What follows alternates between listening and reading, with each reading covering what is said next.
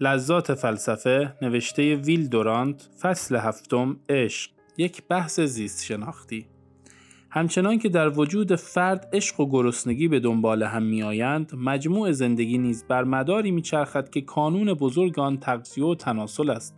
تغذیه وسیله است برای تولید نسل و تولید نسل وسیله است برای تغذیه. ما می‌خوریم تا زنده بمانیم و به بلوغ برسیم و با ازدواج هستی خود را تکمیل کنیم.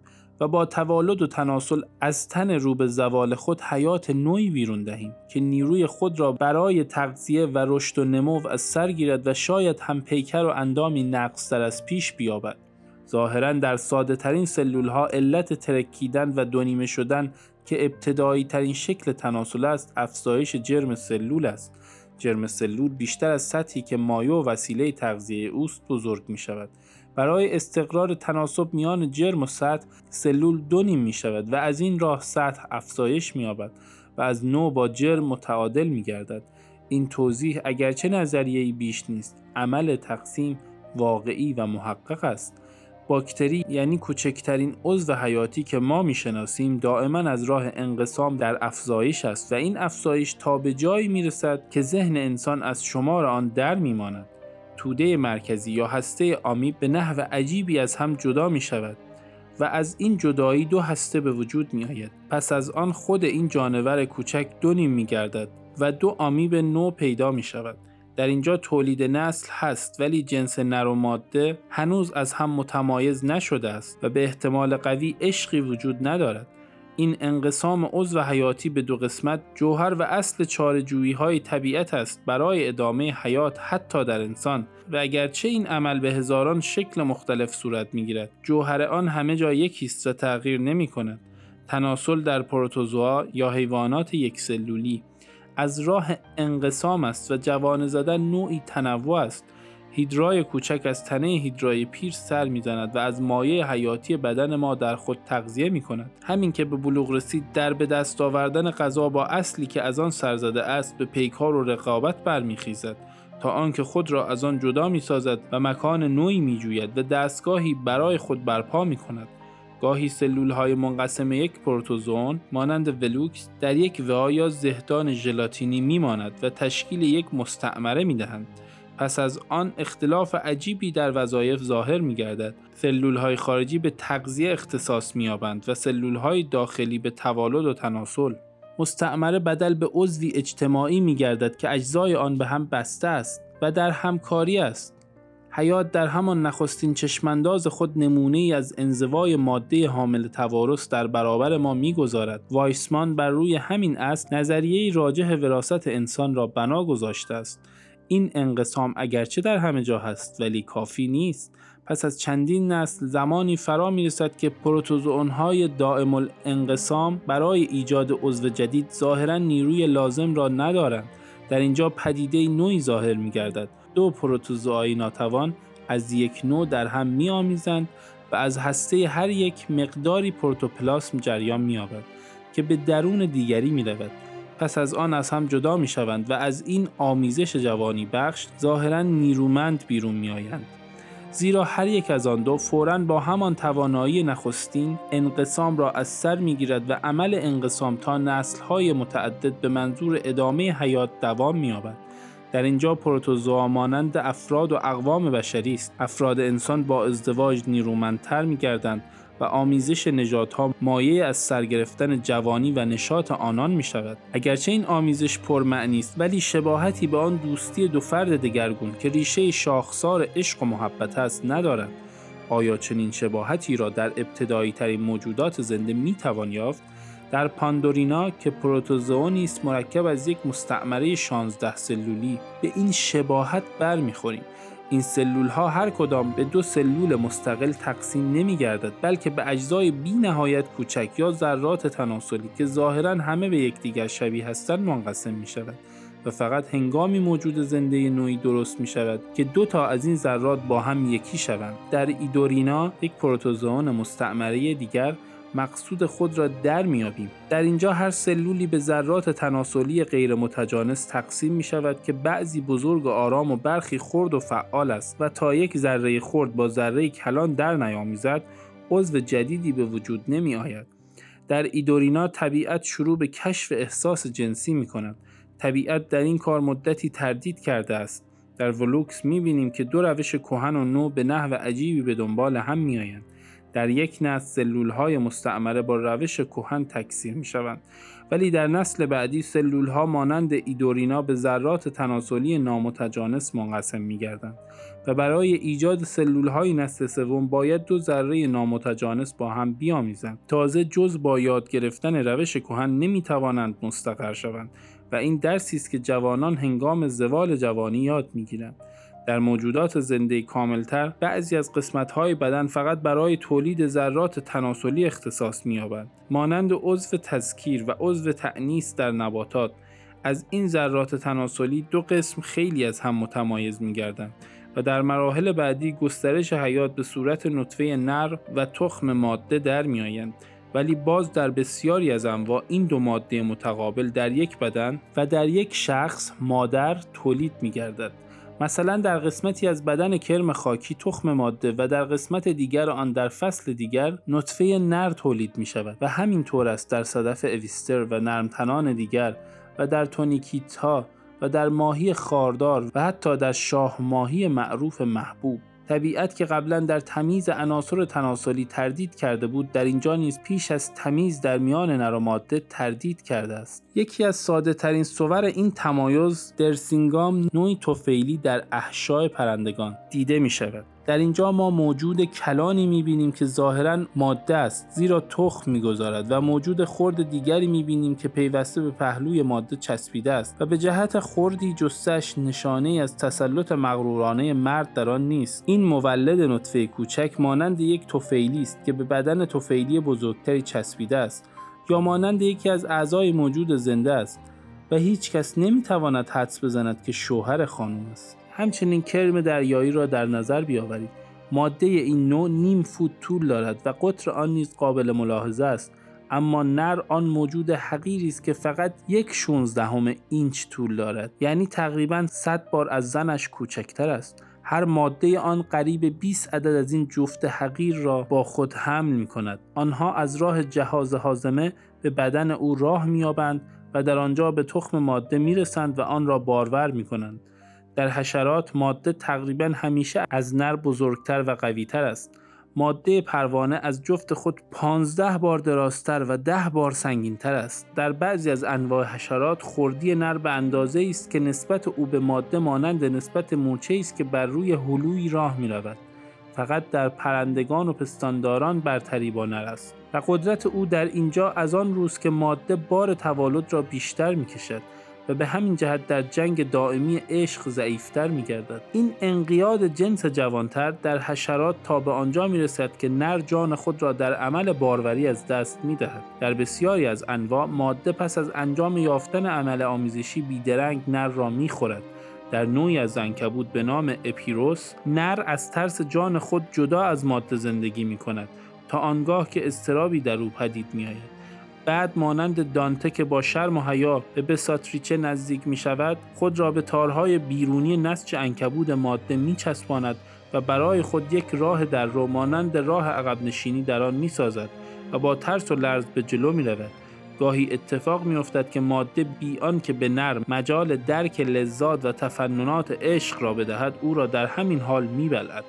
شاید او را به جای دشمن می‌گیرد و شاید هم از کسانی است که شکم را بر عشق ترجیح می‌دهد ولی اگر دل و دماغ عشق بازی را داشته باشد از در شرم و حیا می آید و با آنکه از نر قویتر و بزرگتر است با خجالت برمیگردد و از تار بالا و پایین می رود. در این حال نر مست از شهوت او را دنبال می کند تا آنکه ماده بالاخره خود را برای تسلیم آماده می کند و اجازه می دهد که نر از تسلط خیالی خود لذت ببرد. احساس هر دو در این هنگام ظریف و عاشقانه است. آنها شاخک های خود را به مهربانی به هم می‌زنند و با نرمی و لطف قصد خود را به هم اعلام میدارند. به محض آنکه عمل لقاه به انجام می‌رسد ماده خود را بر روی نر میاندازد و او را با تمام تنز و تعن عشق انجام شده میبلد گاهی ماده در حین عمل نر را می‌خورد.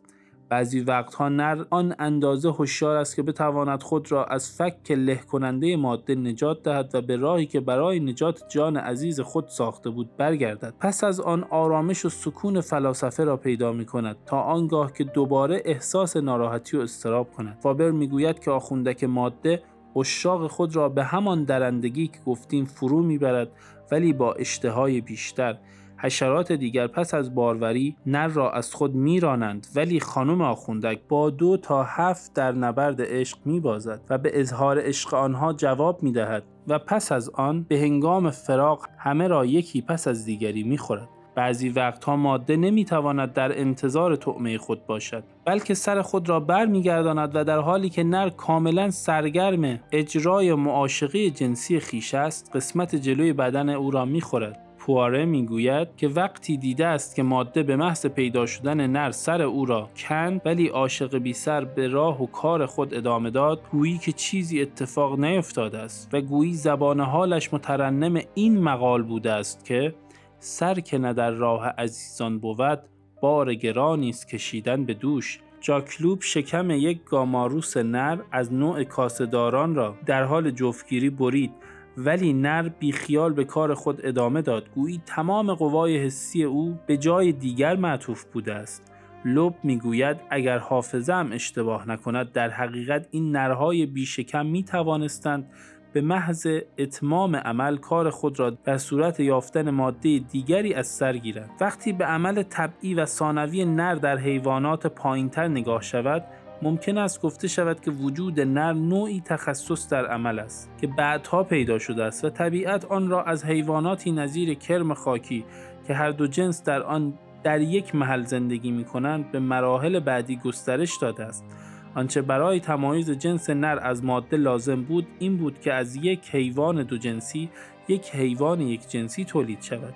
که فقط به ایجاد یک ماده تناسلی نطفه یا تخم قادر باشد ولی فایده این تنوع در چه بود و این تمایز جدید حیات به دو موجود نر و ماده چه نفعی در برداشت ممکن نیست که بگوییم وجود نر برای ماده حتمی و ضروری بوده است زیرا طبیعت و تجربه این ادعا را مورد تردید قرار می دهند. نشانه هایی در دست است که حتی در انواعی که نر و ماده در آن کاملا از هم متمایز هستند ماده می تواند بی معونت نر بارور گردد. در شپشه نباتی کوچک Aphis نر و ماده معمولا در پاییز جفت می شود و ماده یک تخم زمستانی بزرگ می گذارد این تخم در حالی که تمام افراد دیگر نوع در زمستان میمیرند تا بهار میماند. در بهار از این تخم بزرگ ماده های بیپری بیرون میآیند که با آن که به نری از نوع خود بر نخوردند در آخر تابستان شروع به بچه نهادن می کنند و همه این بچه ها مادن پس از آن ناگهان نرها از میان کرم ها سر در می آورند بعضی از این نرها به بلوغ می رسند و ماده های همسال خود را بارور می کنند این ماده ها از نوع تخم بزرگ زمستانی را می‌گذارند و کار از سر گرفته می شود. شاید چنان که ترامبلی می‌گوید این عمل بکرزایی از آن جهت است که ماده های جفت شده در پاییز ذخیره از تخم های بارور دارند که آن را به نسل های بی جفت آینده منتقل کنند. این امر هنوز محقق و ثابت نشده است. ولی در بسیاری از آزمایشگاه ها امکان باروری بدون جنس نر ثابت گشته است. جاکلوب تخمهای بیبار خارپشت دریایی و ستاره ماهی را با کمک الکل و اتر و کلروفرم و استریکنین و شکر و نمک و اسیدها و قلیاها وادار کرد که بچه این حیوانات بدل شوند. بدین ترتیب برای جنس نر که ضروری فرض می‌شد این همه جانشین پیدا گشت. پس متعلم است که ظهور جنس نر در عالم طبیعت مربوط به احتیاج به بارور کردن نبوده است. پس چرا به وجود آمده است؟ شاید ضرورت بارور شدن از راه پیوند علت این امر بوده است. تمایز میان جنس نر و ماده موجب می شود که صفات و استعدادهای موروسی اجداد پدری و مادری در نوزاد متحد گردد. مزایای این توارث دو جانبه مضاعف چنان مسلم است که میبایست در انتظار اعمالی بود که به وسیله آن طبیعت از باروری یک جانبه جلوگیری کند. و چنین هم هست. گلها که اعضای تناسلی نبات ها هستند چنان ساخته شدند که عضو تذکیر یک گیاه به ندرت می‌تواند به عضو تعنیس آن راه یابد. حتی در حلزون که دو جنس نر و ماده در یک بدن زندگی می کنند اجزا چنان تنظیم گشتند که عمل خودباروری محال است و طبیعت به کار خود چنین ادامه می دهد تا آنکه در نوع انسان عوامل روانشناسی و اجتماعی از ازدواج خواهر و برادر جلوگیری می کند و تحریم های شدید حتی ازدواج میان افراد یک قبیله را نیز ممنوع می سازد. منع ازدواج در داخل قبیله و قوانین مربوط به ازدواج در خارج قبیله به طور ساده عالی ترین شکل امر باروری دو جانبه و از راه پیوند است که موجب پیدایش تمایز میان دو جنس گشته است. پس از تقسیم موجودات زنده به دو جنس نر و ماده مسئله بعدی عبارت بود از تأمین همکاری میان دو جنس از راه برخورد عوامل مولده در اینجا گشادبازی طبیعت مایه حیرت است و این گشادبازی بیشتر از همه در نباتهای گلدار مشاهده می شود. هزارها نوع از انواع نباتها امر حمل تخمهای بارور از یک گیاه به دیگری به باد محول کردند. هوا پر است از اعضای تذکیر نباتها که اجزای آنها را عطر گلها تشکیل می دهد. دو گزنه که فقط 4.5 متر از هم فاصله دارند به وسیله پلی از این ذرات که شماره آن به میلیاردها می‌رسد به هم مربوطند. ماده سگماهی در خود قریب 3 میلیون تخم وزن حدود 408 کیلوگرم حمل می کند که با آن می توان 6000 ساندویچ خاویار درست کرد. کار شاه ماهی از این هم شگفتانگیزتر است. زیرا صدها هزار نر ماده چنان به هم نزدیک می شوند که گویی می‌خواهند ژله شاه ماهی درست کنند. تخم ماده و تخم نر که ماده سفید رنگی است چنان به فراوانی بیرون ریخته می شود که سطح دریا را سفید می کند در این هنگام سیادان می آیند و اشاق بیقید و غم را دسته دسته می گیرند و هزارها از آنان به دامهای بزرگ خود می اندازند. ولی در این میان بعضی از تخمهای ماده از ماده نرینه بارور می شوند و طبیعت بیبند و بار که حیات فرد را به ریشخند می‌گیرد به این دلخوش است که توانسته است حیات نوع را حفظ کند. این فراوانی به طور نهانی در خود نوع انسان هم موجود است. از 72 هزار تخم ماده که یک زن معمولی تولید می کند و از میلیاردها نطفه که یک مرد معمولی بیرون می دهد فقط چند تا و در روزگار ما فقط یکی دو تا برای تولید نسل به کار می خورد. بقیده بلشه این کسرت اصراف نیست بلکه مایه است برای از میان بردن اسپرم ها و تخم های ناتوان و انتخاب اسپرم و تخم قویتر از میان آنها شاید هم چنین باشد ولی گویا این پروفسور می‌خواهد مقام طبیعت را خیلی بالا ببرد طبیعت آنچنان که او گمان می کند باهوش نیست و بدون شک ما کودنی بینهایت خود را از همین مادر بزرگ به ارث برده ایم. این گشادبازی در حیوانات بالاتر به این ترتیب اصلاح می شود که گاهی وسایلی برای هدایت و اتحاد تخم ماده و نر به وجود می آید و گاهی مواظبت پدر و مادر افزایش می یابد. ستاره ماهی بازوان خود را روی تخمهای بارور می‌گذارد تا آنکه بچه او از تخم بیرون آید. استیکل بک نر ماده را به لانه خود می آورد تا در آنجا تخم بگذارد. پس از تخم گذاری ماده بیرون می رود و نر مانند شوهران امروزی در خانه می ماند و از نوزاد مواظبت می کند. ماده اسب دریایی تخم خود را بر کیسه ای که در بدن نر است می‌گذارد و نر از آن تا هنگام درآمدن از تخم نگهداری می کند. در هزاران نوع از ماهی که بیقیدانه تخم میریزند و می‌روند معدل سالانه تخم گذاری در هر جفت یک میلیون است اما در دویست نوع که نر و ماده از تخم خود مراقبت می کند معدل سالانه تخم گذاری فقط 56 تاست پرندگانی که لانه نمی‌سازند سالی دوازده تخم می‌گذارند آنها که لانه های سست می‌سازند سالی هشت تخم می‌گذارند و آنها که لانه هایشان از روی دقت است در سال فقط پنج تخم می‌گذارند بدین گونه به تدریج عشق پدر و مادر جای گشادبازی طبیعت را می‌گیرد و آن را کمتر می کند. در پستانداران که مواظبت مادری امری مسلم است هر جفت در سال به طور متوسط سه بچه میزاید و این عدد در پستانداران بالا کمتر است. به تدریج خانواده مانند زهدانی بیرونی پرستاری کودکان را تا مدت درازتری به عهده می‌گیرد و هرچه دوران کودکی طول بکشد تمدن که مدیون دوران پرورش است بیش از پیش ترقی می کند. حال پس از این بحث کوتاه زیست شناختی مسئله عشق چه مقامی پیدا می کند؟ افلاتون در کتاب مهمانی از قول آریستوفان جواب این سوال را به تنس چنین می دهد. زمانی هر دو جنس نر و ماده یکی بودند ولی خداوند به علت شرارت انسان او را به دو نیم کرد. مانند دیو آلبالو که برای ترشی گذاشتن به دو نیم کنند یا همچون تخم مرغی که از وسط با یک تار مو نصف کنند. هر یک از ما در جدایی فقط نیمه ای از انسان است و همیشه نگران آن نیمه دیگر است. میل و جنبش به سوی یکی شدن عشق نامیده می شود این تعریف شریفی است و ما را وادار می کند که این تمثیل نویسنده بزرگ را به نحوی علمی تفسیر کنیم. می توانیم چنین بگوییم که زمانی هر دو جنس در یک بدن قرار داشتند چنان که الان در کرم خاکی حال بدین منوال است. پس از آن طبیعت از آن دو دو موجود زنده جداگانه ساخت. به همین جهت هر یک از ما در حال جدایی خود را ناقص می‌یابد. و برای وحدت و یکی شدن و کمال کوشش می کند ولی در پاسخ دادن به ماهیت عشق چنین جوابی بیشتر عرفانی خواهد بود. این جواب در نطفه پایین ترین پروتوزوئون ها وجود یک وجدان عالی فلسفی را مفروض می دارد. شاید هنگامی که وظیفه نر به موجود زنده جداگانه اختصاص یافت فقط عده کمی از این نرهای نخستین به دنبال نیمه بهتر خود افتادند. و فقط آنها که به جستجو افتادند و پیدا کردند نسل بعدی را به وجود آوردند و بدین ترتیب هر نسلی فقط اشاق یعنی آنها که خود را با نیمه دیگر در هم آمیختند و کمال خود را بازیافتند این میل به وحدت را در جریان حیات بدل ساختند. آنها که این کشش عجیب را نداشتند یا آن را به نحو ضعیفی واجد بودند بی آنکه بچه‌ای بزایند مردند یا اولاد کمی از خود به جای گذاشتند و بدین ترتیب ضعف و سستی آنها با خودشان از میان رفت. بدین ترتیب در هر نسلی این گرسنگی شدید رو به افزایش نهاد و عجبی نیست که سرانجام بر دیگر امیال و غرایز چربید و شهوت غالب گشت و از مرگ قویتر شد زیرا با استمرار دائم خود و از روی صبر و استقامت مرگ را فریب داد. شاید از این راه بود که عشق ظاهر شد. برای ارتباط با ما آیدی sufi underline couple را در اینستاگرام جستجو کنید.